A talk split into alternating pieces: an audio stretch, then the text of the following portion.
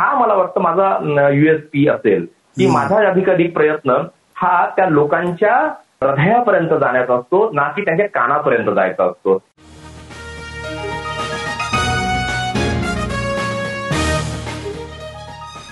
विश्वसंवाद या मराठी पॉडकास्टवर मी मंदार कुलकर्णी तुमचं स्वागत करतो.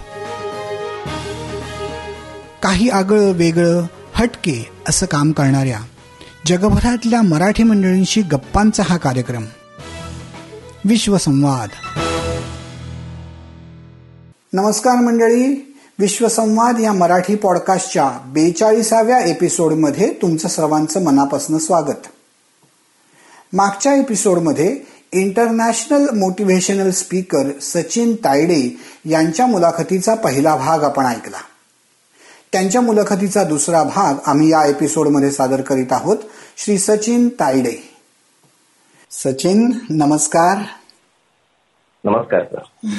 विश्वसंवादच्या याच्या पूर्वीच्या एपिसोडमध्ये आपण तुमच्या मुलाखतीला सुरुवात केली आणि तो एपिसोड म्हणजे तुमच्या मुलाखतीचा पहिला भाग होता. आज आपण त्या मुलाखतीचा हा दुसरा हो. भाग इथं रेकॉर्ड करतो आहोत. आणि मोटिवेशनल स्पीकर म्हणून तुमचं आतापर्यंत झालेलं करिअर त्याच्या मागची तुमची तळमळ त्याच्या मागचे तुमचे विचार हे सगळे तुम्ही आम्हाला आमच्या श्रोत्यांना आतापर्यंत समजून सांगितलेले आहेत. तो तुमचा हो. सगळा प्रवास कसा झाला कुठून सुरुवात झाली ते आम्ही ऐकलंय. आपण अजून थोड्याशा पुढच्या काही वेगवेगळ्या मुद्द्यांकडे प्रश्नांकडे वळणार आहोत.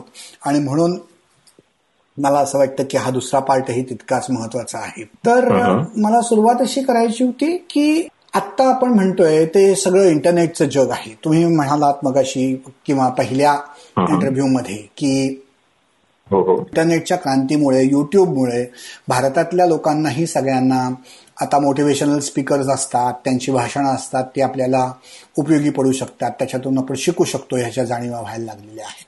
त्या अर्थाने बघायला गेलं तर माहितीचा विस्फोट झालाय. एक्सप्लोजन ऑफ इन्फॉर्मेशन असं म्हणायची खूप पद्धत आहे. सगळं काय जे म्हणाल ते इंटरनेटवर फक्त बटन दाबलं की अवेलेबल आहे. आणि ते सुद्धा फ्री त्याला काही पैसे न मोजता. मग मला असं हो. विचारावं वाटतं की हे सगळं असताना आणि भारतातल्या लोकांना आता त्याची चांगल्या प्रकारे जाणीव झालेली असताना तुमच्यासारख्या किंवा कोणत्याही पब्लिक स्पीकरला प्रत्यक्ष बोलताना ऐकावं असं लोकांना का वाटत असेल? म्हणजे ते जे इंटरनेटवरनं ऐकायला मिळणारा अनुभव एखाद्या वक्त्याचा आणि तुमचा तुमचं भाषण प्रत्यक्ष ऐकायला येणं यात त्यांना काय फरक जाणवत असेल? त्यांना नक्कीच काहीतरी वेगळा एक्सपिरियन्स काहीतरी युनिक व्हॅल्यू तुम्हाला तुमच्या भाषणांमधून मिळत असणार. किंवा त्यांना काहीतरी त्याचा बेनिफिट होत असणार फायदा होत असणार. तर तुम्हाला काय वाटतं की इंटरनेटच्या युगात सुद्धा तुमच्या सारख्या पब्लिक स्पीकरची पॉप्युलॅरिटी वाढती आहे. लोक तुमचे भाषण ऐकायला पैसे देऊन येत आहेत किंवा तुम्हाला खास निमंत्रित केलं जात आहे. तर तुम्ही एक्झॅक्टली लोकांना काय युनिक व्हॅल्यू ऑफर करता असं तुम्हाला वाटतं? ओके सर आपण आधीच्या इंटरव्ह्यू मध्ये बोलल्याप्रमाणे युट्यूब आणि या सगळ्या इंटरनेटच्या क्रांतीनंतर या अशा प्रकारचे जे काही थोडेसे वेगळे म्हणून जे क्षेत्र आहेत यांना एक चांगली संधी या निमित्तानं मिळाली. विशेषतः माझं क्षेत्र जे बोलण्याचं क्षेत्र आहे किंवा मोटिवेशनल स्पीचेस किंवा सेमिनार या अनुषंगाने. युट्यूबच्या माध्यमातून सोपं जर सांगायचं झालं तर तो रीच मिळाला. लोकांपर्यंत पोहोचता आलं. म्हणजे अनेकदा असं होतं की बाबा मुंबईमध्ये अशा प्रकारचे कार्यक्रम सुरुवातीच्या कालावधीत व्हायचे किंवा मेट्रो सिटीजमध्ये व्हायचे. मात्र गाव पातळीवरच्या माणसाला ते सहजते उपलब्ध होणं शक्य नव्हतं. ती फीस भरणं त्याला शक्य नव्हतं. त्या ठिकाणी जाणं त्याला शक्य नव्हतं. किंवा अशा प्रकारचा कार्यक्रम आपल्या जवळच्या शहरामध्ये होऊन गेला हे सुद्धा त्याला कळायचं नाही. या इंटरनेट क्रांतीमुळे झालं असं की युट्यूबवरून त्याला ते व्हिडिओ सहजतेने मिळत गेले. व्हॉट्सअपच्या माध्यमातून कोणतरी डाउनलोड केलेले व्हिडिओ फॉरवर्ड केले. आणि त्यातून ही नावं त्याला कळत गेली की अशी अशी मोटिवेशन स्पीकर्स असतात. आणि यांचा एक चाहता वर्ग असतो. आणि त्या चाहता वर्गापैकी आता आपण आपणही एक झालेलो आहोत. आता एक समज त्या मुलाचा किंवा त्या व्यक्तीचा तिथे होत असतो. पण हे सगळं असताना देखील सतत तो जो काही व्हिडिओ असतो ज्या व्हिडिओला ती व्यक्ती पाहत असते एक दहा मिनिटं पंधरा मिनिटं वीस मिनिटं त्या वीस मिनिटाच्या त्या व्हिडिओमध्ये ते सगळं काही नसतं जे त्या व्यक्तीला व्यक्तिगत सतावत असतं किंवा त्याच्या मनामध्ये ते जे प्रश्न असतात. परंतु कुठेतरी त्याच्या आयुष्यातल्या कुठल्या तरी एखाद्या बिंदूला त्या व्हिडिओमध्ये उत्तर असतं किंवा स्पर्श करून गेलेला असतो. तर त्या माणसाची खूप जास्त अशी क्युरोसिटी किंवा उत्सुकता त्या व्हिडिओमुळे निर्माण होते की मला जेव्हा केव्हा संधी मिळेल वैयक्तिक स्वरूपात हा कार्यक्रम अटेंड करायची की ती जरूर तो जरूर करेल. त्या व्हिडिओमुळे त्या व्यक्तीला ती क्युरिओसिटी निर्माण झालेली असते ती जिज्ञासा निर्माण झालेली असते. आणि त्याला त्या व्यक्तीला असं वाटत असतं की जेव्हा किंवा व्यक्तिशः आणि वैयक्तिक पर्सनली मला हा कार्यक्रम अटेंड करायला मिळेल किंवा व्यक्तीला भेटायला मिळेल त्यावेळेस मी ती संधी कधी दवडणार नाही. कारण म्हणजे आज घडीला आपण इंटरनेट क्रांतीने हे सगळे शब्द एकीकडे वापरत असताना आपण याही गोष्टीवर तितकाच विश्वास ठेवू शकतो की काही झालं किती झालं तरी व्हर्च्युअल माध्यमांपेक्षा वैयक्तिक फेस टू फेस ज्यावेळेला एखादी व्यक्ती एखाद्या व्यक्तीला ऐकते किंवा भेटते त्यावेळेस त्या गोष्टीचा जो काही प्रभाव असतो तो खूप पटीने मोठा असतो. म्हणजे आता मला नेहमी वाटत गेलं म्हणजे मी अमेरिकेतलं उदाहरण म्हणून ज्या वेळेला या गोष्टीकडे पाहतो की जगातला एक सर्वात प्रगत देश आणि त्या देशामध्ये असणारं विज्ञान शिक्षणासाठी करत गेलेला खर्च संशोधन या सगळ्या गोष्टी एकीकडे पाहत असताना तिथलं जे काही एक आजचं आयुष्य आहे ते भारताच्या तुलनेनं विचार केला तर खूप खूप जास्त वर्ष पुढचं आहे. अशा स्थितीमध्ये व्हर्च्युअल हा शब्द भारतामध्ये आता मागच्या काही वर्षांमध्ये रुजायला लागलाय वावरायला लागलाय हा शब्द. या स्थितीवर तोच अमेरिकेशी मी ज्यावेळेला तुलना करतो तर तो ह्या सगळ्या गोष्टी खूप मोठा कालावधी लोटलाय. व्हर्च्युअल हा शब्द तिकडे येऊन व्हर्च्युअल एज्युकेशन हा शब्द येऊन तिकडे खूप कालावधी लोटलाय. असं असताना देखील ज्यावेळेला मोटिवेशनल स्पीकिंग किंवा मोटिवेशनल स्पीचेसला अमेरिकेसारख्या देशामध्ये युएस सारख्या देशामध्ये जर आजही करिअर आहे किंवा आजही लोक पैसे खर्च करून त्या व्यक्तिगत त्या व्यक्तीला भेटायला जातात त्याचा कार्यक्रम अटेंड करतात इथंच हे लक्ष द्यायला लागतं की व्हिडिओ किंवा ही सगळी माध्यमं जरी असली तरी ज्या वेळेला स्टेजवर एखाद्या व्यक्तीला आपण ऐकतो त्यावेळेला त्याचाही जो काही इम्पॅक्ट असतो तो जो काही प्रभाव असतो ते व्यक्ती बोलत असताना त्या व्यक्तीला आपण आपल्या डोळ्याने पाहत असतो तो एक फोटोग्राफिक इफेक्ट असेल किंवा काय म्हणता येईल त्याला त्या त्या व्यक्तीची जी बॉडी लँग्वेज असेल त्या व्यक्तीचं तिथं असणं असेल प्रेझन्स असेल त्या गोष्टीचा प्रभाव खूप मोठ्या मोठ्या प्रमाणावर त्या ऑडियन्सच्या मनावर पडत असतो. म्हणजे मी बघायचो की ज्या वेळेला मागचे राष्ट्राध्यक्ष बराक ओबामा हे ज्या वेळेला बोलायला उभे राहायचे त्यामुळे त्यांनी त्या वक्तृत्वासाठी अगदी गाव पातळ्यांवर किंवा तिकडच्या ग्रामीण भागापासून शहरातल्या मोठ्या मोठ्या मोठ्या स्टेजवर लोक ज्या पद्धतीने तो अप्लॉज करताना मी बघायचो किंवा जो काही त्यांना रिस्पॉन्स मिळायचा त्यांच्या त्या भाषणांसाठी त्यांच्या त्या वक्तृत्वासाठी मला वाटतं त्या व्हर्च्युअल फिलिंगपेक्षा हा जो काही प्रॅक्टिकल ओन अनुभव असतो त्याच्याबद्दल लोक नेहमी क्युरियस असतात. आणि म्हणून मला वाटतं की ही जी काही माध्यमं आहेत ही लोकांपर्यंत पोहोचवण्यासाठीची एक चांगली माध्यमं आहेत. ही अनेकांपर्यंत जाण्याचं एक सोपं साधं माध्यम आता या निमित्तानं मिळालेलं आहे. मात्र लोकांमध्ये किंवा ऑडियन्समध्ये ही नेहमीच उत्सुकता असणार आहे की मला व्यक्तिगत वैयक्तिक स्वरूपात जेव्हा ऐकायला मिळेल त्यावेळेला मला आणखी जास्त काहीतरी चांगलं सापडेल. बर बर. पण हा जो हा बरोबर अति उत्तम मुद्दा तुम्ही मांडलात की इंटरनेटमुळे किंवा या माध्यमांमुळे ती केवळ सुरुवात होते. पण त्याच्या जास्त त्याचा अनुभव घेण्यासाठी लोकांना प्रत्यक्ष भेटण्या बोलण्यासाठी आणि त्यांना जास्त मोठ्या प्रमाणातला अनुभव देण्यासाठी प्रत्यक्ष माणसाला भेटणं बोलणं बघणं हा नक्की वेगळा अनुभव होत असणार. या सगळ्या. अनुषंगाने मी जो एक प्रश्न विचारलेला होता की तुमच्या दृष्टीने तुमची युनिक व्हॅल्यू काय? की जी लोकांपर्यंत आवडते असं तुम्हाला वाटतं? की ज्याच्यामुळे तुमची भाषणं ऐकायला लोक येतात? मला असं वाटतं सर मी नेहमी आधीपासून एक प्रयत्न केलेला आहे की मला लोकांना काही सांगायचं नाहीये. मला सांगायचं म्हणजे not that kind of sense of telling म्हणजे मी थोडंसं आणखी थोडंसं वाक्य बदलून घेईल. मी असं म्हणेल की मला बोलायचं नाहीये तर मला सांगायचंच आहे. बोलणं कदाचित वरवरचं असेल. मला मला मी बोलून गेलो आणि मग नंतर मला कोणी विचारलं बाबा त्या वाक्याशी तुझा काही कन्सर्न आहे का? मग मला जर असं लक्षात आलं समोरची व्यक्ती विरोध करत आहे तर मग मी बदलून घेणार आणि मी म्हणणार. की नाही मला असं नव्हतं म्हणायचं. तर असं आतापर्यंत एकदा सुद्धा असं झालं नाही की मी कुठं माझं मत बदलवलं असेल किंवा असं कुठं झालं नाही की मी माझ्या मताच्या बाबतीत ठाम नाही राहिलो. त्याच्यामुळे कारण असं असेल मला वाटतं की मी जे काही बोलत आलेलो आहे आधीपासून सुरुवातीपासून आता तर तो पल्ला थोडासा पुढे गेलेला आहे त्याच्यामुळे अनुभव असेल ती प्रॅक्टिस असेल त्या सगळ्या गोष्टीमुळे आणि चार गोष्टी जमून जातात जमतात म्हणून आपण जमवतो. पण मात्र सुरुवातीपासून मी बघतो की जे काही मी बोलतो त्या प्रत्येक शब्दाची मी जबाबदारी उचलतो. आणि हे यामुळे होत असावं कारण मी त्याला भाषिक सौंदर्याकडे किंवा भाषिक कौशल्याकडे नेत नाही किंबहुना मला उत्तमरित्या ते मांडता येतं याही पेक्षा मला उत्तमरित्या ते जगता सुद्धा येतं. आणि मग भाषा ही केवळ शिकायची गोष्ट नसून भाषा ही जगायची गोष्ट आहे. या वाक्यावर मी ठाम होतो. आणि जे जे मला पटलंय ज्या ज्या ठिकाणी मी स्वतः कन्व्हिन्स झालेलो आहे ज्या ज्या ठिकाणी मला मला एक एक एक वेळ घ्यावा लागला या विचारापर्यंत पोहोचायला त्या त्या बाबतीत मी खूप जास्त प्रामाणिक राहतो सर आणि मग जे काही सांगायचंय ते मला माझ्या ओठातून सांगायचं नाही तर ते मला माझ्या पोटातून सांगायचंय. माझी अपेक्षा हीच असते की मी ज्या कार्यक्रमाला चाललेलो आहे त्या ठिकाणी माझ्यासमोर पाच हजार लोक बसलेले आहेत की पन्नास जण बसलेले आहेत. किंवा आयोजकांनी कदाचित मला सांगितलं असेल की आजच्या कार्यक्रमाला सातशे जण येणार आहेत आणि मग प्रॅक्टिकल पातळीवर मला तिथं जर दिसलं की तेवढी माणसं नाही आहेत गर्दी खूप कमी झालेली आहे असं तर अनेकदा झालं नाही. मात्र जर असा जरी एक्सपिरियन्स आला असेल जर भविष्यातही आला तर मी कधीच त्या रिकाम्या खुर्च्यांकडे पाहत नाही. तिथे तिथं असणाऱ्या प्रेझेंट असणाऱ्या लोकांकडे पाहतो. मला असं वाटतं यातला एक माणूस जर या सगळ्या गोष्टीने बदलला किंवा त्या माणसाला त्याचा जर बेनिफिट मिळाला तर मग मजा आहे हे सगळं मी करण्यामध्ये आणि म्हणून माझा जास्त जास्त फोकस हा त्या थॉट्सवर राहिला. माझं जास्त प्रेम त्या लोकांच्या गर्दीवर असण्यापेक्षा मला जे सांगायचं आहे त्या गोष्टीवर जास्त असल्यामुळं मी ते सेल्फ कन्व्हिन्स खूप जास्त झालो होतं यामधल्या कालावधीमध्ये. आणि म्हणून मला विचारांवर निष्ठा असल्यामुळं विचारांवर माझं प्रेम असल्यामुळं विचारांवर माझा विश्वास असल्यामुळं माझा अधिकाधिक भर हा नेहमीच राहिला की मला जे काही सांगायचंय ते पोट तिडकीने सांगायचंय मला जे काही सांगायचंय ते समोरच्या व्यक्तीच्या आयुष्यात आजपासून बदल निर्माण करणारं असंच सांगायचंय.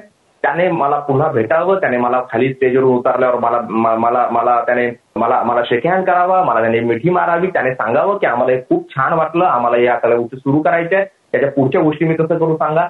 आणि हा मला वाटतं माझा युएसपी असेल की माझा अधिकाधिक प्रयत्न हा त्या लोकांच्या हृदयापर्यंत जाण्याचा असतो ना की त्यांच्या कानापर्यंत जायचा असतो. म्हणजे माऊली ज्ञानेश्वर माऊली पण जे म्हणायचे की बाबा या हृदयाच्या त्या हृदयी गेलं पाहिजे. माझा प्रयत्न या वक्तृत्वाच्या क्षेत्रात आल्यापासून हाच राहिला सर की या हृदयाच्या त्या हृदयी गेलं पाहिजे.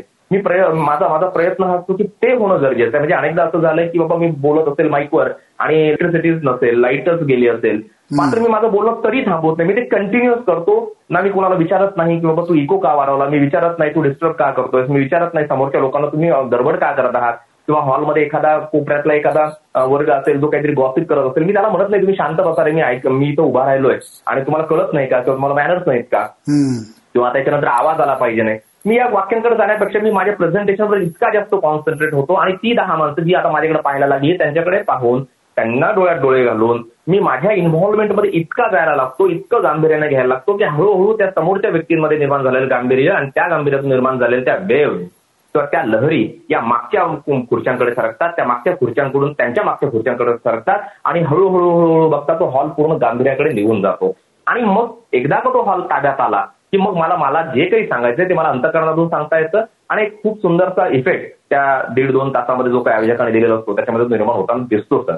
त्यामुळे माझा युएसपी म्हणून मला जर तुम्ही जो प्रश्न विचारला त्यामध्ये माझा युएसपी नेहमीच मी आतापर्यंत हाच ठेवलेला असतं की मी ते बोलणं यापेक्षा मी ते जगणं मानतो आणि म्हणून अनेकदा असंही होताना दिसतंय मला की मी खूप वेळेला म्हणजे अगदी शंभरपेक्षा म्हणजे शंभरपैकी ऐंशी किंवा नव्वद टक्के किंवा नव्वद वेळेला असंच केलेलं आहे की मी अनेकदा तयारी करून गेलोच नाही तर की मला काय बोलायचं आहे. कारण ते रोजचं जगणं आहे आणि म्हणून मला ते सांगायचं आहे कारण मला माहिती आहे दोन दोन चारच होतात त्याच्यात काय वाद घालायचा आता? आणि मग मला ते सांगायचं आहे की आणि मग ते जर मला सांगायचं तर मी त्याच पद्धतीने सांगत जातो अरे वा. तुम्ही तुमची प्रोसेस फार सुंदर समजून सांगितलीत सचिन. फार छान एक्सपिरियन्स हो, हो. आहे ते ऐकणं मला पुढचा प्रश्न विचारायचा आहे तो तुमच्या नुकत्याच झालेल्या इंटरनॅशनल टूर बद्दलचा. हा तुमचा पहिलाच होता का परदेश प्रवास? हो सर माझा पहिलाच प्रवास. बर. तर भारतात आता दहा वर्ष तुम्ही पब्लिक स्पीकर म्हणून काम करताय मोटिवेशनल स्पीकर म्हणून काम करताय.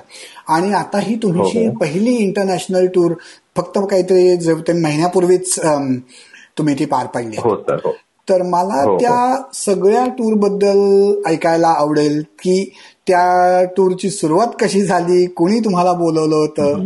कुठे कुठे गेलात? तिथे काय प्रकारचे टॉपिक्स तुम्ही लोकांशी बोललात? आणि मग या भाषणांच्या निमित्ताने जेव्हा तुम्ही त्या देशांना भेटी दिल्यात आणि तिथल्या लोकांशी बोललात तेव्हाचे तुमचे अनुभव तुमच्या मनात आलेले विचार भारतातली लोक आणि तिथले प्रेक्षक किंवा भारतातला प्रेक्षक आणि तिथला प्रेक्षक यात तुम्हाला जाणवलेला फरक हे सगळं सगळं सगळं सांगायला मला तुम्हाला विनंती करायची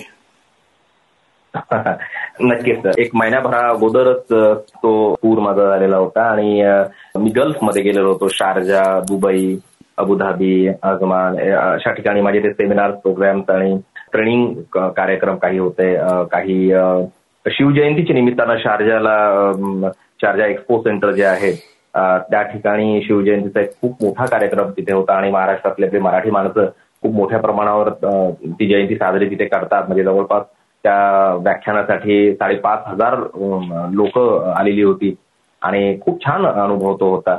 तुमचा प्रश्न जो होता की बाबा त्या लोकांचा पाहण्याचा या सगळ्या गोष्टीकडे पाहण्याचा जो काही नजरिया आहे किंवा दृष्टिकोन आहे आणि भारतीय लोकांचा किंवा आपण इथे असताना म्हणून कसा असेल? मला नेहमी या क्षेत्रामध्ये काम करत असताना एक तीन प्रश्न सतावत असतात सर. आणि मला नेहमी हेही वाटत आलं की माझा जो काही ऑडियन्स आहे किंवा माझ्यासमोर ऐकणारी जी व्यक्ती आहे तिच्याही मनात त्या व्यक्तीच्याही मनात हे प्रश्न असले पाहिजेत. की कुठलीही गोष्ट करत असताना मी काय करत आहे हे माझ्या डोक्यात सतत असलं पाहिजे.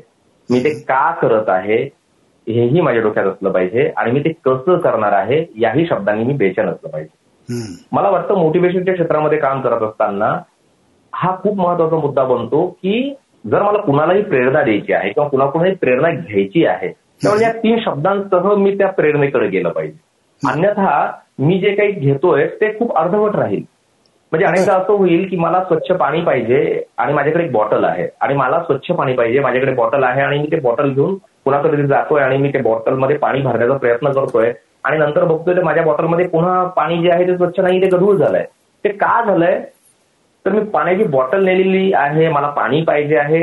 हे सोपं साधं लॉजिक जरी असलं तर मला त्याच्या पुढे जाऊन एक बघावं लागेल की माझ्या पाण्या माझ्या बॉटलमध्ये आधी एक थोडंसं पाणी होतं काही प्रमाणात पाणी होतं आणि जे मुळात गढूळ होतं. आणि मग गढूळ पाणी जर माझ्या बॉटलमध्ये ऑलरेडी आहे आणि मी स्वच्छ पाणी त्याच्यात टाकण्याचा प्रयत्न करत आहे तर स्वच्छ पाणी सुद्धा गढूळ होण्याची शक्यता वाढूनच जाते. मुद्दा अनेकदा हेच होतो तर की अशा प्रकारे मोटिवेशनल कार्यक्रमांकडे जात असताना किंवा अशा प्रकारे प्रेरणादायी काही मिळवण्यासाठी लोक जेव्हा धडपडताना दिसतात त्यावेळेला ते गढूळ पाणी घेऊन तुमच्याकडे येतात. आणि ते पाणी टाकून द्यायला तयार नसतात. ते बॉटल स्वच्छ करायला तयार नसतात. आणि त्यांचं असं म्हणणं असतं की तुम्हीच काहीतरी बेस्ट आणि जादूही काहीतरी सांगा जेणेकरून आमच्या आयुष्यात खूप आमूलाग्र बदल होऊन जाईल. माझा अनुभव असा होता की भारतामध्ये सुद्धा मी हीच गोष्ट पाहिली की अनेकदा लोक स्वतःचं जुनं सोडून न देता नवीन पकडण्याचा प्रयत्न करतात. जुनं जे पुस्तकामी आहे जुनं जे चांगलं नाहीये जुनं जे प्रगतीला त्रासदायक आहे प्रगती म्हणजे वैयक्तिक आयुष्यातल्या आनंद आणि सुखदुःखाच्या गोष्टी बोलतोय ते न सोडता नवीन काहीतरी मिळवायचं आहे असं त्यांचा अट्टहास असतो त्यावेळेला ते जुनं न सोडल्यामुळे नवीन त्यांना तितकं चांगल्या पद्धतीने स्वीकारता येत नाही. आणि म्हणून हा भाग किंवा या दृष्टिकोनाचा भाग मला बाहेरही बघायला थोडासा त्या अर्थाने मिळाला. आणि म्हणून मला असं वाटतं की माणसाने पहिले त्या गोष्टीसाठी तयार असलं पाहिजे. दुसरा भाग की तरीही तुलना करत असताना भारतापेक्षा मला ज्यावेळेला मी भारताबाहेर गेलो किंवा मी युई किंवा त्या बेल्टमध्ये फिरलो त्यावेळेला मला तिकडचे अरेबियन लोक असतील किंवा युरोपियन असतील काही अमेरिकन होते किंवा मोठ्या प्रमाणात आपले भारतीय लोक मला भेटले. नक्कीच त्यांच्या दृष्टिकोनामध्ये आणि आपल्याकडे मला मला मला नजरेत आलेली काही माणसं असतील अधिक अधिक अधिकांबद्दल मी बोलतोय. काही अपवादात मग आपल्याकडे सुद्धा त्या दृष्टिकोनात मी चांगल्या दृष्टिकोनाची माणसं आहेत ज्यांना आयुष्यात खूप पट आणि तो कॅनव्हास कळालाय पण या तुलनेमध्ये मला मी बघितलं की या विदेशवारीमध्ये तुलनेनं ब्रॉड माइंडेड आपण ज्याला म्हणतो किंवा ज्यांना आयुष्य थोडंसं स्वतःच्या पातळीवर आता मोठं वाटायला लागले कळायला लागले अशी माणसं मला खूप मोठ्या प्रमाणात दिसली.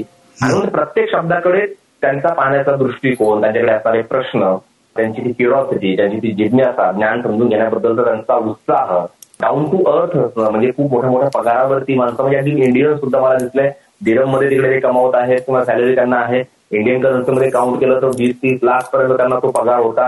मात्र त्यांची काही डाऊन टू अर्थ ती माणसं होती साधी सोपं जगणं त्यांचं ते होतं ते मला खूप जास्त प्रभावित करून गेलं सर आणि त्यांच्या त्यांच्याकडे गांभीर्य होतं या सगळ्या गोष्टीकडे बघण्याचं त्यांच्याकडे खूप जास्त सिरियसनेस होता की जे काही तुम्ही सांगत आहात ते आम्हाला इम्प्लिमेंट लगेच करायचं आहे ते एक्झिक्यूट करायचं आहे हा खूप महत्त्वाचा डिफरन्स मला जाणवला. म्हणजे भारतामध्ये मी बघितलं की हे सगळं सांगत असताना मग ते कुठेतरी एखाद्या चला एक जनरल आपण प्रवचन ऐकलं ते ऐकून आता आपल्याला जायचं आहे जी औपचारिकता कंप्लीट झालेली आहे. असं करण्याचा एक खूप मोठा कल आपल्याकडे असतो. मात्र मी तिथे एक बघितलं जे जे मी सांगत होतो ते लगेच ते इम्प्लिमेंट करत होते. म्हणजे छोटासा एक्सपिरियन्स तुम्हाला शेअर करतो सर दुबईला एका ठिकाणी माझा मोटिवेशनल सेमिनार होता. मराठीमध्ये अधिक करून तो होता मराठी भाषेमध्ये. चला जग जिंको या नावाने. तो अनुभव माझा होता. त्याच्यामध्ये उद्योजक होते वेगवेगळ्या मोठ्या मोठ्या पदांवर काम करणारी माणसं होती. म्हणजे महिला आणि पुरुष दोघंही तिथे होते. हॉलमध्ये गांभीर्य असावं यासाठी मी तिथे नियम आयोजकांना ऑलरेडी सांगितलं होता. तो नियम असा होता की बाबा या कार्यक्रमाला तुमची लहान मुलांना अलाउड करू नका. साधारणतः असं होतं की लहान मुलांना त्यांना आणावंच लागतं. कारण तिकडे पॅरेंटिंगचा तो खूप मोठा इश्यू होतो की घरी बाकी कोणी नसतं सांभाळायला आणि सुट्टीच्या दिवशी हा कार्यक्रम असतो त्यामुळे त्यांना घरी कुठं ठेवणार? त्यांना कार्यक्रमाला न्यावं लागतं. पण माझा माझा माझा मुद्दा होता की बाबा गांभीर्यावर परिणाम पडू नये कुठल्याच प्रकारे कार्यक्रमाच्या. आणि म्हणून त्यांना टाळावं यासाठी आम्ही तो प्रयत्न केलेला होता. आणि मग खूप मोठ्या प्रमाणावर गांभीर्य तिथं उभं राहिलंय थोडी त्यांची गैरसोय झाली असेल पण मी जे काही बोलतोय ते इम्प्लिमेंट हवं एक्झिक्यूट हवं हा एक होता. मी ज्यावेळेस सगळं बोलत होतो ते बोलायच्या अगोदर म्हणजे त्या कार्यक्रमाच्या साधारणतः एक एक दिवस दोन दिवस अगोद आधीपासून एक व्यक्ती माझ्या परिचयात आलेली होती. आणि त्यांचा माझा चांगला परिचय झालेला होता. आम्ही बोलत होतो अनेक गोष्टी आणि त्यांना ती उत्सुकता होती की बाबा आम्हाला आणखी प्रेझेंटेशनच्या दिवशी किंवा सेमिनारच्या दिवशी यापेक्षा काहीतरी आपण प्रॉमिट बेस्ट मिळणार आहे. म्हणून ते गांभीर्याने आलेले होते. ते खूप मोठ्या पदावर आहेत एका पेट्रोल कंपनी पेट्रोकेमिकल कंपनीमध्ये. आणि जेव्हा ते आलेले होते आणि मी त्यांना बोलत होतो त्यांच्या आयुष्यात काही प्रश्न मला माहीत होते की म्हणून मी माझा एक प्रयत्न असतो तर ज्या ठिकाणी मी जाणार असेल त्या ठिकाणचं वयोगट त्यांचे प्रश्न त्यांच्या समस्या त्यांच्या अडचणी ह्या जाणून घेण्याचा माझा अधिकाधिक प्रयत्न असतो माझ्या प्रेझेंटेशनच्या अगोदर. आणि म्हणून त्या अनुषंगाने ते सगळं बोलत असताना मी एका कुठल्या तरी पॉईंटला जाऊन एक हे हे केलं पाहिजे म्हणून असं सांगत होतो. आणि ते जर तुम्हाला शक्य असेल तर आजच करा. किंवा आत्ताच करा. असं मी बोललो आणि हे सगळं चालू असताना ती व्यक्ती ज्यांच्याबद्दल तुम्हाला सांगतोय. चालू सेमिनारमधून ते उठले ते बाहेर गेलेत. बाहेर गेल्यानंतर ते काही वेळानंतर आतमध्ये आलेत आणि आल्यानंतर त्यांनी मला थम केला आणि मला त्यांनी सुचवलं की मी काहीतरी केलंय. मला लक्षात आलं बोलत असताना की काहीतरी आहे काहीतरी आहे. कार्यक्रम झाल्यानंतर मला ते भेटले आणि त्यांनी सांगितलं तर तुम्ही जे बोलणं म्हणत होता हे आत्ताच केलं पाहिजे. आत्ताच योग्य वेळ आहे. किंवा मी बरंच मोटिवेट केलेलं होतं. एका मोठ्या बिझनेसमनशी त्यांना संपर्क साधायचा होता. त्यांना एक डील करायची होती. मात्र अनेक कारणांमुळे त्यांच्या स्वभावाच्या थोडंसं स्लगिशमुळे म्हणजे म्हणा किंवा त्यांना वाटत होतं की अडचण येतील लगेच होणार नाही होऊ शकत नाही. पण त्या सगळं बोलत असताना त्यांनी अगदी सेमिनार चालू असताना सेमिनार संपण्याची सुद्धा वाट पाहिली नाही आणि खाली ते गेले. त्यांनी त्या व्यक्तीला संपर्क केला मेसेज केला मला खूप पॉझिटिव्ह रिप्लाय लगेच आला आणि ते खूप जास्त आनंदी होते. मला खूप छान भाग वाटला तर की एखादी व्यक्ती हे ऐकत असताना सुद्धा एक्झिक्यूट करू शकते. हे जे काही गांभीर्य आहे ऐकण्याच्या बाबतीतलं किंवा ते लगेच इम्प्लिमेंट करण्याच्या बाबतीतलं मला हे खूप छान वाटलं तर आणि वैयक्तिकरित्या मला ती गोष्ट खूप जास्त प्रभावित करून गेली की विदेशामधली व्यक्ती विशेषतः म्हणजे भारतीय जरी असते तिकडे गेल्यानंतर येणार आहे म्हणून असताना त्यांच्यामध्ये सुद्धा दृष्टिकोनाचा तो खूप मोठा मुलाग्र बदल होतो. आणि कृतीशीलता आपण ज्याला म्हणतो ती कृतीशीलता खूप वाढते अरे वा फारच छान. तुमच्या या आता बोलण्यात लक्षात आलं की शिवजयंती आणि जग चला जग जिंकूयात. हे दोन तुमच्या या प्रवासातले प्रवासातल्या भाषणांमधले मुद्दे होते. बाकी काही विषयांवरतीही हो. तुम्ही बोललात का? बाकी विषय होते ज्याच्यामध्ये कॉर्पोरेट काही मीटिंग होत्या ज्या काही कॉन्फिडेन्शियल मिटिंग होत्या ज्याच्यामध्ये त्यांना त्यांच्या कंपन्यांच्या संदर्भातलं काही महत्त्वाचे डेव्हलपमेंट पार्ट ऑफ व्ह्यू काही विषय होते जे तिथल्या त्यांचे स्थानिक काही प्रश्न होते किंवा त्यांच्या ऑर्गनायझेशनचे काही प्रश्न होते त्याही सेमिनारचं मी अटेंड केलं. अरे वा बर हो, हो, हो. तुमची मुलाखत घेण्यापूर्वी जेव्हा मी थोडी माझी माझी तयारी करत होतो तेव्हा मला जाणवलेला एक मुद्दा म्हणजे जेव्हा तुम्ही ऍज अ मोटिवेशनल स्पीकिंग म्हणून पब्लिकमध्ये लोकांच्या समोर जाता. त्याचप्रमाणे तुम्ही आता बोललात त्याप्रमाणे तुम्ही काही कॉर्पोरेटसाठी सुद्धा काम करता. तर मला हे माहिती आहे की तुम्हाला त्याबद्दल खूप गुप्तता पाळावी लागणार आहे तुमच्या कॉन्ट्रॅक्टमुळे पण जनरली कुठलंही नाव न घेता तुम्ही मोठ्या म्हणजे थोड्याशा हायर लेव्हलला जाऊन कॉर्पोरेट लेव्हलला तुमचं कामाचं स्वरूप कसं असू शकतं याच्याबद्दल थोडी माहिती सांगितली तर बरं होईल. अगदी चांगला आणि महत्त्वाचा प्रश्न आहे तर मी ज्यावेळेला कॉर्पोरेटमध्ये सुरुवात केली होती काही वर्षाआधी आणि एका कॉन्ट्रॅक्ट निमित्तानं सलग सात ते आठ मल्टीनॅशनल सोबत माझा तो कॉन्ट्रॅक्ट झालेला आणि नंतर तो वाढत गेला. आज घडीला या त्या निमित्तानं जवळपास एक बावीस ऑर्गनायझेशन सोबत मल्टीनॅशनल सोबत माझं टायअप आहे काम करत आलेलो आहे काही कॉन्ट्रॅक्ट संपलेत काहींचे सुरू आहेत. मला आनंद एक एक आणखी एक आनंदाचा भाग मला तुम्हाला शेअर करायचा आहे की ज्या ज्या वेळेला ते ट्रेनिंग होतं आणि जे क्लायंट समोर बसलेले असतात त्यांना एक फीडबॅक फॉर्म दिला जातो जो सगळीकडे साधारणतः असतो तर त्या फॉर्मवर मला नव्याण्णव टक्के वेळेला ए प्लस प्लस असाच ग्रेड मिळाला. अरे वा. तो ग्रेड मिळण्यामागचं कारण मला मुख्य जे सांगायचं ते असं असेल मी उत्तम दर्जाचं प्रेझेंटेशन केलं आणि ते प्रेझेंटेशन कॉर्पोरेटच्या डेफिनेशनमध्ये बसणारं होतं तर हे नसेल. मला वाटतं की मी मगाशी ज्या गोष्टीचा उल्लेख केला की माझा खूप जास्त प्रयत्न असतो तर की मी होमवर्क खूप खूप आणि खूप जास्त करतो. मी अगदी म्हणजे भारतात ज्या वेळेला आहे त्यावेळेला मी केवळ तिथं असणारा ऑडियन्स नंबर किती आहेत? मग त्या ट्रेनिंगला बहात्तर जण आहेत का? फक्त एवढंच बघत नाही. तर त्या बहात्तर जणांपैकी त्याच्यामध्ये मेल आणि फिमेल किती आहेत? ते कुठल्या एरियाला बिलॉंग करतात? मग मला जर माहिती मिळाली की बाबा कर्नाटकमधून यातले सतरा जण आहेत मला जर माहिती मिळाली की बाबा सिक्कीमच्या त्यात तीन जण आहेत मला जर माहिती मिळाली की राजस्थानचे पाच जण आहेत तर माझ्या डोक्यामध्ये ते सगळं सुरू होऊन जातं की मला याही अनुषंगाने बोलायचं इतकंच नाही सर की मी हेही तुम्हाला सांगेल की मी त्यांच्या अगदी जातीपर्यंत आणि त्यांच्या धर्मापर्यंत सुद्धा पोहोचतो आधी माझ्या त्या होमवर्कमध्ये हे सगळं करण्याचा माझा हेतू हा असतो की मला ते इफेक्टिव्ह पद्धतीने त्यांच्यापर्यंत पोहोचवायचं असतं. आणि हा इफेक्ट केवळ मी तो भाषेतून किंवा मला देण्यात आलेल्या त्या बुलेट्स मधून किंवा त्या पॉईंट मधून मला सादर करता येणार नाही. तर मला लाईफकडे त्यांचे जावं लागेल जे त्यांचं पर्सनल लाईफ आहे. म्हणजे एक उत्तम दर्जाचं उत्तम प्रेझेंटेशन किंवा एक उत्तम इफेक्ट हा त्यावेळेला निर्माण होईल ज्यावेळेला मी त्या उत्तम लाईफकडे जाण्याचा प्रयत्न करेल किंवा त्या लाईफला समजून घेण्याचा प्रयत्न करेल. मी आणखी एक महत्त्वाचा भाग या कॉर्पोरेट्समध्ये काम करत असताना केला तर की जे त्यांचं रोजचं जगणं आहे त्या जगण्यातल्या प्रश्नांना किंवा त्या जगण्यातल्या मुद्द्यांना मी कॉर्पोरेट्समध्ये आणण्याचा प्रयत्न केला. आणि ही खूप पहिल्यांदा अशी गोष्ट झालेली होती. मी खूप अधिक प्रयत्न करतो की मला किती ते सिम्प्लिफाय करून देता येईल मला ते किती इंटरप्रिट करून देता येईल. मला दोन गोष्टीचा आंतरसंबंध कसा जोडून देता येईल? त्यांच्या रोजच्या जगण्याचा आणि कॉर्पोरेटचा त्यांच्या रोजच्या जगण्याचा त्यांच्या तिथल्या सिस्टमचा तिथल्या मॅनेजमेंटचा हा कसा रिलेट हा हा कसा रिलेट करून देता येईल?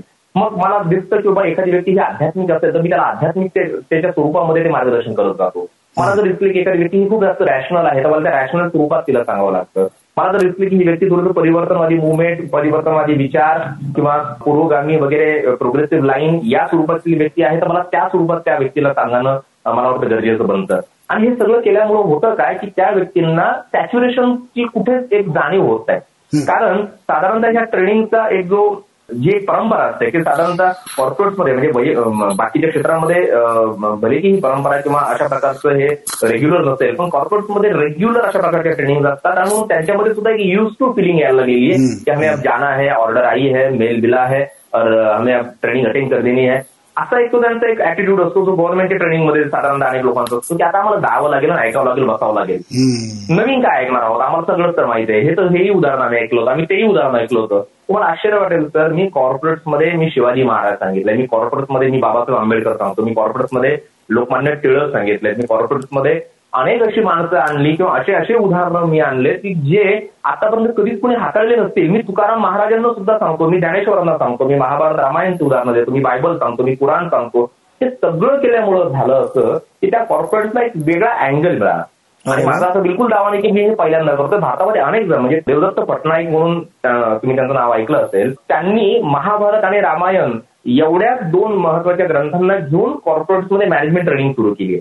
आणि जवळपास महत्त्वाच्या सगळ्या मल्टीनॅशनल्सवर ते जगभरात काम करतात आणि त्यांचं ते पूर्णतः राम श्रीकृष्ण आणि सप्तम त्या काळातले किंवा मिथॉलॉजिकल सगळ्या जगातल्या सगळ्या गोष्टींना घेऊन ते करतात.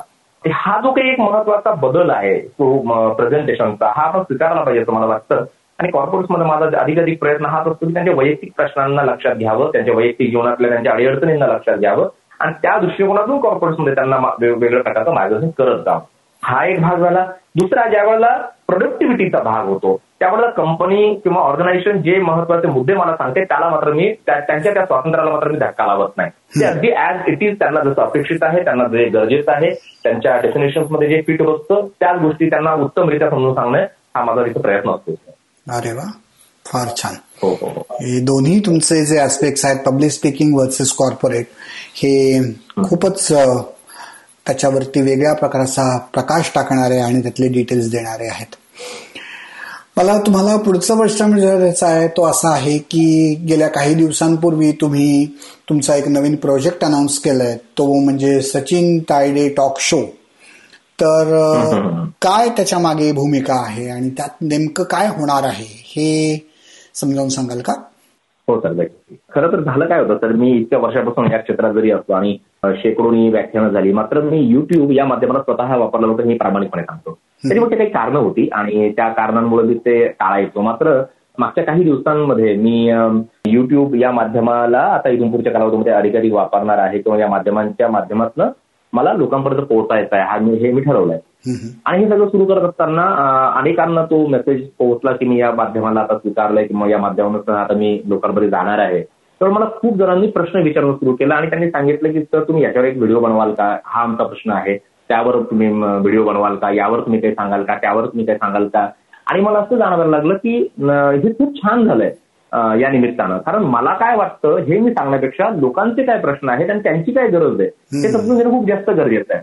आणि एका कॉमन प्लॅटफॉर्मवर मी तसं आवाहन केलं की तुमचे जे काही प्रश्न असतील ते प्रश्न तुम्ही घेऊन तुम्ही मला ते प्रश्न सेंड करा. तुमचे प्रश्न शेअर करा. आणि त्याच्यातून अधिक अधिक अधिकांचे जे प्रश्न असतील त्याला एक कॉमन प्लॅटफॉर्मवर आपण त्या दृष्टिकोनाचा तो व्हिडिओ तयार करूया. सचिन तायडे टॉक शो हा टॉक शो करत असताना याचा सगळ्यात महत्त्वाचा फायदा मला जो दिसतो तो म्हणजे माझ्या मला स्वतःच्या पातळीवर जे काही स्वातंत्र्य घेता येणार आहे विषयांचं आणि मांडणीचं मला वाटतं हे सगळ्यात महत्वाचं स्वातंत्र्य मला या टॉक शोच्या निमित्तानं दिसतंय. आणि काय होतं की एखादा ऑर्गनायझेशन मला बोलवतो त्यावेळेला मला खूपदा लक्षात ठेवावं लागतं की त्या ऑर्गनायझेशनच्या डेफिनेशनला मला फार धक्का देता येणार नाहीये. भले की मला आपण फ्रॉम इट काही बोलायचं जरी असलं तर एक प्रोफेशनल व्हॅल्यू म्हणून म्हणा किंवा त्या सगळ्या गोष्टी ज्या आपल्याला सांभाळाव्या लागतात एक व्यावसायिक म्हणून सुद्धा त्याला फार धक्का देता येत नसतो.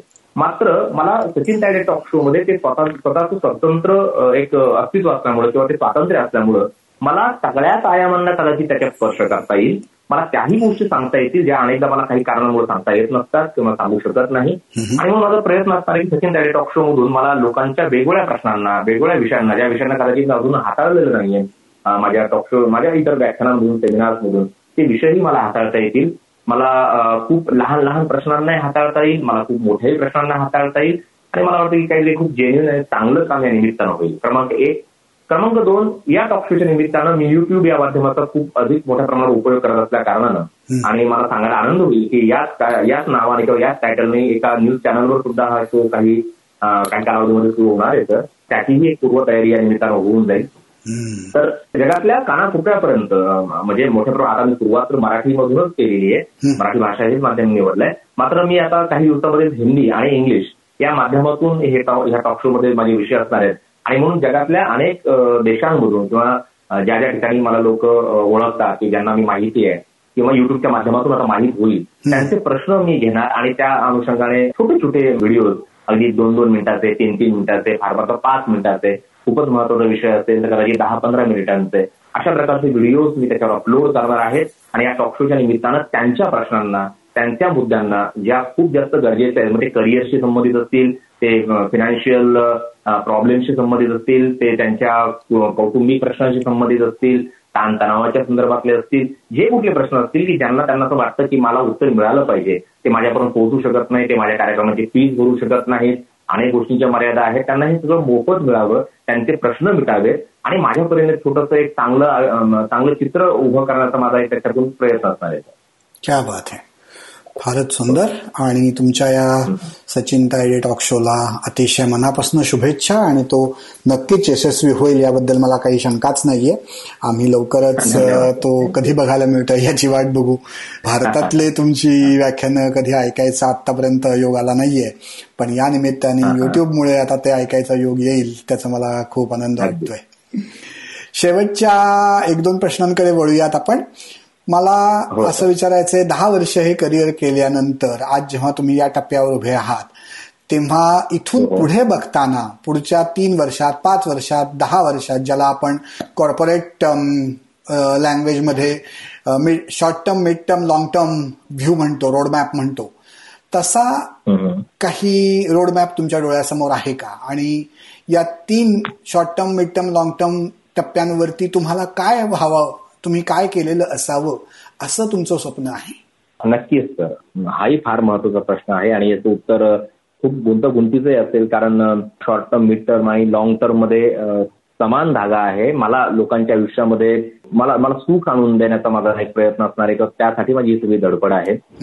त्यांचे प्रश्न हे प्रश्न खूप मोठे नाही आहेत ही जाणीव मला त्यांना करून द्यायची आहे. ते अंधाराला घाबरतायत मात्र त्यांनी थोडासा संयम ठेवून उजेडाची वाट पाहिली पाहिजे. हा दृष्टिकोन मला त्यांच्यात राबवायचा आहे रुजवायचा आहे. आणि या सगळ्या गोष्टींना पाहत असताना माझ्या डोक्यात सतत एक वाक्य असतं की the last destination of world is happiness की जगाचं अंतिम ध्येय हे आनंद मिळवणं आहे. आणि जर आनंद मिळवणं हे जर ध्येय असेल तर त्या आनंदाची व्याख्या ज्याची त्याची ज्याच्या त्याच्या कुवतीनुसार आणि प्राप्त परिस्थितीनुसार वेगवेगळी बनत जाते. मी ज्यावेळेला यशाच्या आणि या सगळ्या क्षेत्रामध्ये काम करतोय तर त्यावेळेला मला नेहमी जाणवत असतं की मेहनत केली पाहिजे हे वाक्य तर मी स्वतः लहानपणापासून ऐकत आलो. मी ज्यावेळेला एखाद्याला सांगतो की मेहनत कर तुला यश मिळेल त्यावेळेला ती माणसंही हे ऐकत आलेली आहे त्यांच्याही लहानपणापासून. पण मग एखादी कुठेतरी अशी व्यक्ती येते माझ्याकडे आणि ती मला विचारते तर मी तर मेहनत केली होती मला का नाही यश मिळालं? मी तर खूप प्रयत्न केले होते मला का नाही यश मिळालं? मी तर खूप दिवस रात्र मेहनत करायचो आणि मग मला का नाही यश मिळालं? मग माझ्या नशिबात नव्हतं का? मग मी नशिबा नशीबवान नाही का? मग माझं नशिबात फाटतं का? अशा वाक्यांकडे ज्यावेळेला ती व्यक्ती जायची म्हणजे काही वर्ष आधीच माझी एक्सपिरियन्स सांगतो त्यावेळेला मी निरुत्तर होऊन जायचो. की खरंच आता या व्यक्तीला मी काय उत्तर द्यावं? किंवा मेहनतीने यश मिळतं असं म्हणावं तर खरं त्यांनी मेहनत केलेली आहे. तो माझ्या आजूबाजूची माणसं मला माहिती आहे किंवा माझाही तो काही काही प्रमाणात अनुभव असेल की मी केलं होतं. मी माझं हंड्रेड पर्सेंट दिलं होतं. तरी यश नव्हतं मिळालं. मग त्या संशोधनामध्ये त्या विचारामध्ये असताना माझ्या मनामध्ये एक विचार आला. एक एक वाक्य जन्माला आलं की यश केवळ तुमच्या कुवतीवर तुमच्या क्षमतेवर आणि तुमच्या कर्तृत्वावर अवलंबून असत नाही. तर पॅरलली तुमचं यश तुमच्या त्या कर्तृत्वासह तुमच्या त्या क्षमतेसह तुम्हाला मिळणाऱ्या प्राप्त परिस्थितीवर आणि तुम्हाला मिळणाऱ्या साधनांवर अवलंबून असतं.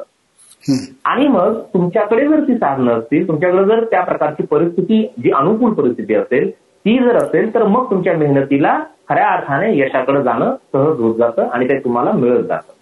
आणि म्हणून तुम्ही मेहनत करत असताना तुम्ही त्या प्राप्त परिस्थितीचा विचार करावा. तुम्ही मेहनत करत असताना तुम्ही त्या साधनं निर्माण करण्यासाठी जे प्रयत्न करावेत हा भाग माझ्या मनात आला आणि म्हणून माझ्या मोटिवेशनल लेक्चर्समध्ये ते खूप मी आणलं. पुढच्या चार पाच वर्षाच्या बाबतीत तुम्ही जो मला प्रश्न विचारला तर त्या पुढच्या चार पाच वर्षांमध्ये मार्गदर्शन करत असताना मला दोन तीन टप्प्यांवर काम करायचं पहिला महत्त्वाचा भाग मला चाइल्डमध्ये खूप काम करायचं मी ठरवलेलं आहे.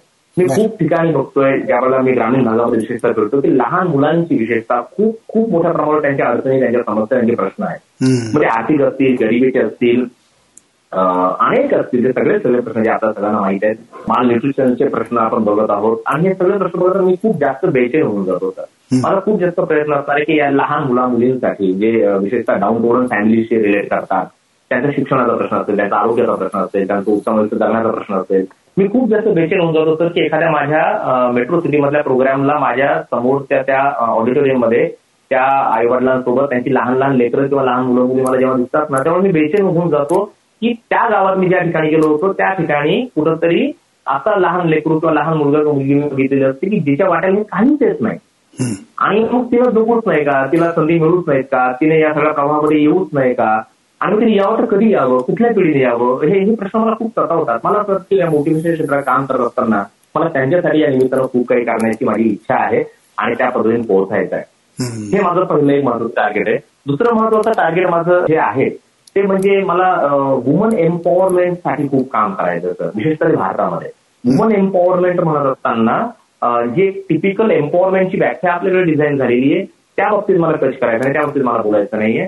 मला फ्रीडम ऑफ एक्सप्रेशन आणि सेल्फ आयडेंटिटी क्रायसिस जो भारतातल्या महिलांमध्ये किंवा मुलींमध्ये मोठ्या प्रमाणावर मला दिसतो की सेल्फ आयडेंटिटी क्रायसिसवर मला खूप काम करायचं की बाबा आम्हीही कोणीतरी आहोत. वी आर ह्युमन बिईंग आम्ही व्यक्ती आहोत आम्ही माणूस आहोत आमचं जगणं आहे आमच्या जगण्याला काहीतरी आधार आहे काहीतरी अर्थ आहे. आम्हाला का जगायचंय हे आम्हाला कळतंय आता. आणि आम्हाला जगू द्या. या बाबतीत मला वाटतं मोटिवेशनच्या क्षेत्रात काम करत असताना मला याच्यावर खूप बोलायला आवडेल. तरी मी जाणीवपूर्वक सांगतो तर की एक टिपिकल मोटिवेशन स्पीकर म्हणून मला काम नाही करायचं तर मला उगाच त्यांना असं पेट्रोल बसायचं नाहीये. मला उगाच नसणाऱ्या माणसामध्ये असणारी ऊर्जा निर्माण करायचं नाही. मला माशाला सांगत बसायचं नाही की तू काही करू शकतो तू झाडावर तर आता तू करू शकतो. ते नाही होणार आहे शक्य. मला माहिती आहे की जाणीव आहे मला. पण ज्या ज्या ठिकाणी मला तो पार्क सापडतो ज्या ज्या ठिकाणी मला असं दिसतंय की बाबा ती आजूबाजूची माणसं या समोरच्या व्यक्तीला काम करू देत नाही मला त्या आजूबाजूच्या माणसाला समजून सांगायचंय. की त्याला काम करू द्या त्या व्यक्तीला जगू द्या त्या व्यक्तीला स्वतःला सिद्ध करू द्या. आणि ह्या सगळ्या गोष्टी करत असताना माझं मोटिवेशन माझ्या या क्षेत्राला मला कसं वापरता येईल हा माझा खूप महत्त्वाचा भाग आहे. आणि म्हणून स्त्रियांच्या बाबतीत मला ते खूप मोठ्या प्रमाणावर ग्रामीण भागामध्ये जाऊन काम करण्याची खूप खूप जास्त इच्छा आहे. कारण मेट्रोमध्ये ही सगळी साधनं अवेलेबल होतात. मोठ्या शहरांमध्ये सहजतेने या सगळ्या गोष्टी त्यांना मिळवता येतात. त्यांच्याकडे पैसा असतो त्यांच्याकडे स्किल असतं त्यांच्याकडे भाषा असते. मी बघितलंय सर. ग्रामीण भागातल्या लोकांना त्यांचे प्रश्न सुद्धा मांडता येत नाही सर. त्यांच्याकडे शब्द नसतात ते घाबरतात दचकतात त्यांना त्याची जाणीव पण अनेकदा नसते. आणि आपण खूप सुपर पॉवर वगैरे अशा सगळ्या गोष्टी जरी भारताबाबत वापरत असलो तरी मी ग्रामीण भागातलं सत्य खूप जवळून बघत आलेलो आहे. मी आदिवासी भागामध्ये अनेकदा गेलेलो आहे. माझं मला आपले भाऊ जे आहेत प्रकाश आमटे यांनी त्यांच्या हिमलकरच्या कॅम्पला बोलवलं होतं. आणि तिथली सुद्धा मी स्थिती बघितली. त्यावेळेला मध्ये खूप अंगावर आलं की काहीशे किलोमीटर मुंबईपासून दूर असणारा हा वर्ग हा किती वर्ष मागं आहे? हा फक्त साडेचारशे पाचशे सातशे किलोमीटर दूर नसून हा सातशे वर्ष मागं आहे असं मला ते जाणवायला लागलं. आणि मग याच्यासाठी कोणी काम करायचं? मला वाटतं मोटिवेशनच्या निमित्तानं जी जी काही कनेक्टिव्हिटी माझी निर्माण होते कॉर्पोरेटमध्ये किंवा प्रशासकीय पातळीवर किंवा राजकीय पातळीवर मला वाटतं हे सगळं घेऊन मला यांच्यापर्यंत कसं पोहोचता येईल. यांना हे सगळं कसं देता येईल. आणि मला कॅटेगरीज बनायचं आहे म्हणजे मी म्हणजे कदाचित हा इंटरव्ह्यू ऐकत असताना एखाद्याला असं वाटेल की माझं भविष्यातलं डेस्टिनेशन काही राजकारण वगैरे आहे का? तर शंभर टक्के नाही मला त्या क्षेत्रात जायचं नाही. पण मला कॅटेगरीज बनायचंय. मला दुवा बनायचंय सिस्टम आणि या वर्गामध्ये या या प्रश्नांमध्ये. आणि जेणेकरून ह्या मोटिवेशन क्षेत्रामध्ये काम करत असताना मला वाटतं की त्या गोष्टी छान होतील. तिसऱ्या टप्प्यावर मी हे बोलेल की जसे प्रश्न मला इकडे जाणवतात दिसतात असेच जगातल्या अनेक कानाकोपऱ्यामध्ये अशा प्रकारचे प्रश्न आहेत. ते सगळ्याच पातळ्यांवर आहेत सगळ्याच स्तरांवर आहेत. आणि म्हणून जगातल्या अनेक देशांमध्ये मला जायचा माझा तो मानस आहे माझं ते ध्येय आहे की मला विविध देशांमध्ये जाऊन तिथले ते प्रश्न हाताळायची इच्छा आहे ते समजून घेण्याची इच्छा आहे. आणि म्हणून आजही माझा खूप मोठा वेळ वेगवेगळ्या देशांना अभ्यासण्यामध्ये तिथल्या प्रश्नांना अभ्यासण्यामध्ये माणसांना समजून घेण्यामध्ये माणसांना वाचण्यामध्ये पुस्तकातून माणसं वाचण्यामध्ये इंटरव्ह्यूज असतील व्हिडिओज असतील या त्या निमित्तानं संपर्क वैयक्तिक संपर्क असेल या त्या निमित्तानं माझा तो सुरूच असतो आणि पुढच्या माझा तिसरा टप्पा मी सांगतोय तो हाच आहे की वेगवेगळ्या देशांमध्ये जाऊन लोकांशी संवाद साधणं आणि त्यांच्या प्रश्नांना हाताळणं. क्या बात आहे सचिन हे जे तुम्ही शेवटचा जो मुद्दा सांगितला तो इतका महत्त्वाचा आहे. की लहान मुलांच्या बद्दल काम करणं विमेन एम्पॉवरमेंटचं काम करणं आणि वेगवेगळ्या देशांमधले सारखे असणारे प्रश्न हाताळून लोकांपर्यंत पोचणं हे सगळं अतिशय महत्वाचं आणि तितकंच समाधानाचं काम असणार आहे तुमच्यासाठी याबद्दल काही शंकाच हो. नाही. या तुमच्या सगळ्या मनातल्या स्वप्नांना आणि तुमच्या मनातल्या प्रोजेक्ट्सना अतिशय मनापासून शुभेच्छा माझ्या स्वतःकडून आणि विश्वसंवादच्या जगभरातल्या श्रोत्यांकडून. मला खात्री आहे की जगात वेगवेगळ्या ठिकाणी पसरलेले विश्वसंवादचे जे श्रोते आहेत ते या तुमच्या सगळ्यांनी अतिशय प्रेरित होऊन जातील यात काही मला शंका वाटतच नाहीये. मी तुमच्या वतीनं तुमचा ईमेल आय डी या मुलाखतीच्या शेवटी तुम्ही त्यांना द्यावात अशी विनंती करतो. म्हणजे या सगळ्या मुलाखतींमधून जर कुणाला असं वाटलं की त्यांना तुमच्यापर्यंत पोचावं तर ते तुम्हाला ईमेलनी नक्की संपर्क साधू शकतील. तर तुम्ही तुमचा ईमेल आय डी सांगाल का? हो माझा email I D Sachin G Tayde S A C H I N G T A Y A D E at the rate Gmail dot com Sachin G Tayde at the rate Gmail dot com तर हो. माझ्या सगळ्या श्रोत्यांना माझी विनंती आहे की तुम्ही जरूर सचिनशी या ईमेल ॲड्रेसवरती संपर्क साधा तुमचे विचार त्यांना कळवा आणि तुम्हाला त्यांच्याकडून जे जे काही बघायला ऐकायला मिळेल त्याचा जरूर फायदा घ्या. ही सगळी मुलाखत तुम्हाला आवडलेली असेल अशी माझी खात्री आहे. सचिन पुन्हा एकदा इतक्या छान मुलाखतीबद्दल दोन दीर्घ एपिसोड्स आपण करू शकलो याचा मला खूप आनंद होतोय. आणि त्याबद्दल पुन्हा मनापासून तुमचे आभार मानून आपण हा मुलाखतीचा कार्यक्रम थांबवूयात. तर मला सुद्धा खूप जास्त आणि खूप मोठा आनंद मिळाला आहे तुमच्यासोबत बोलून तुमच्या प्रश्नांना उत्तरं देऊन आणि मी सुद्धा आपले खूप आभार व्यक्त करतोय की विश्वसंवादच्या निमित्तानं आणि आपल्या या निमित्तानं तुमच्या माध्यमातून मला जगातल्या अनेक श्रोत्यांपर्यंत पोहोचता येत आहे त्याबद्दल मीही तुमचा खूप आभारी होतो. धन्यवाद. धन्यवाद.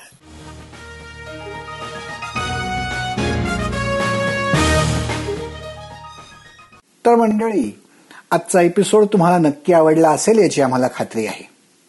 विश्वसंवाद या मराठीतल्या पहिल्या पॉडकास्टवरती अशाच प्रकारची हटके काम करणारी अनेक मंडळी आपल्याला भेटत असतात.